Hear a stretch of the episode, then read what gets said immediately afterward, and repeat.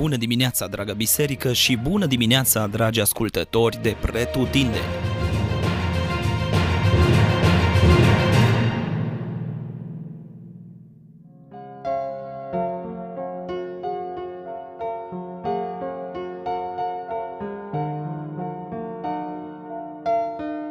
Genesa, capitolul 39 Iosif în casa lui Potifar și da, probabil că multă confuzie în mintea lui Iosif la momentul ăsta, adică vine de la niște visuri mărețe, de la confortul de acasă și de la statutul de preferat al tatălui său și ajunge la statutul de sclav.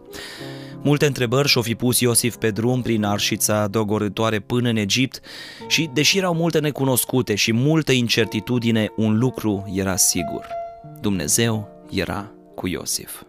Și vreau să subliniem asta împreună acum. Poate că la momentul ăsta promisiunile lui Dumnezeu nu se mai potrivesc cu ceea ce trăiești. Nu descuraja. Un om al lui Dumnezeu spunea mai înainte ca să-și împlinească promisiunile, Dumnezeu le omoară adică le aduce la stadiul de imposibil.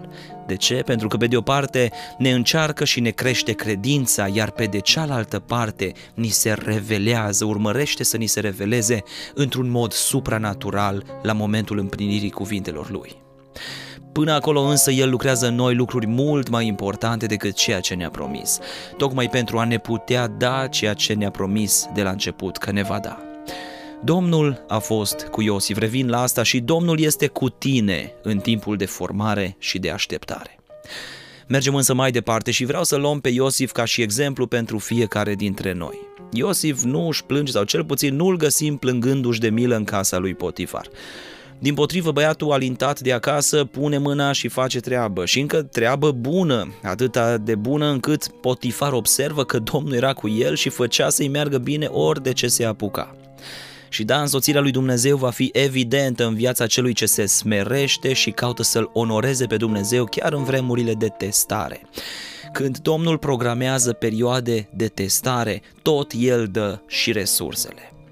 Dumnezeu a fost cu Iosif. Oamenii din jur ajung să vadă asta. Dumnezeu îl binecuvintează pe Iosif și mai mult, în final, binecuvântarea lui Dumnezeu vine peste casa lui Potifar din pricina lui Iosif.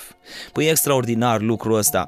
Adică se uită oamenii la tine că Dumnezeu e cu tine, că Dumnezeu face să-ți meargă bine în tot ce, uh, în tot ce de orice lucru te apuca. Mai apoi oamenii văd că ești binecuvântat și mai mult locul tău de muncă poate fi binecuvântat prin tine, prin prezența ta acolo. Ce mare lucru să înțelegem că putem fi în același timp o mare binecuvântare pentru toți cei din jurul nostru și am fost chemați la asta. În timpul de testare, Dumnezeu este cu tine. Devii o mărturie pentru cei din jur și mai mult o pricină de binecuvântare pentru ei. Cât să avem perspectiva asta în mijlocul perioadei de testare, că atunci când ne merge bine parcă e mai ușor, dar cât suntem gata să lăsăm deoparte autocompătimirea și să trecem la acțiune știind că Dumnezeu este cu noi. Iosif așa a făcut și deși mi-ar fi plăcut să-ți spun că de aici lucrurile au mers din bine în mai bine, tot în sus, știm că nu așa a fost. Un nou test urmează pentru Iosif și din nou o acuzare pe nedrept. Și totuși ce caracter și ce relație frumoasă cu Dumnezeu, chiar și departe de tatăl său și de casa lui. Vă mai amintiți de Iuda pe de cealaltă parte, care doar la câțiva kilometri de casă cade în păcat și trăiește acolo.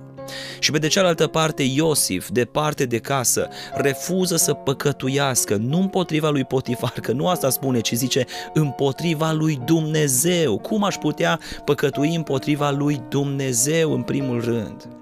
Până nu ți-a ajuns, mă Iosive, iar vrei să-ți faci viața grea, acum când în sfârșit ai dat și tu un pic de bine. Nu, nici de cum. Iosif nu negociază. Ce frumos exemplu de devotament și de credință că promisiunile lui Dumnezeu nu trebuiesc ajutate să se împlinească. Și în același timp, în momentele noastre de singurătate, când nu ne vede nimeni, să urmăm exemplul lui Iosif și să știm că Dumnezeu este prezent acolo și El vede. Atunci când păcătuim, păcătuim în primul rând împotriva lui, chiar dacă alții nu ne văd. Și Iosif ajunge mai jos, în temniță.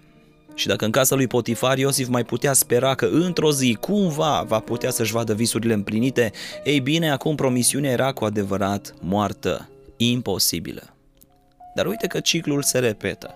Domnul era cu Iosif. Mai marele temnițe îi vede. Iosif ajunge mâna lui dreaptă pentru că Dumnezeu îi dădea izbândă în tot ce făcea. Cât ești de dispus să aștepți împlinirea cuvântului lui Dumnezeu pentru tine și până atunci să trăiești în credincioșie, indiferent de cum arată lucrurile? Cum reacționezi atunci când vezi că, deși credeai că perioada de testare se apropie de final, a mai venit un test, unul mai greu, un val mai puternic? Alegi compromisul pentru a scăpa sau nu, dar cârtești, te plângi, abandonezi, dai cu toate de pământ sau te ridici și mergi înainte. Domnul a fost cu Iosif. Și în aceeași măsură este și cu tine, iar cuvântul lui se va împlini. Până atunci însă, ceea ce el lucrează în noi este mai de preț decât ceea ce ne-a promis că vom primi din mâna lui. Ai încredere și umblă în credincioșie.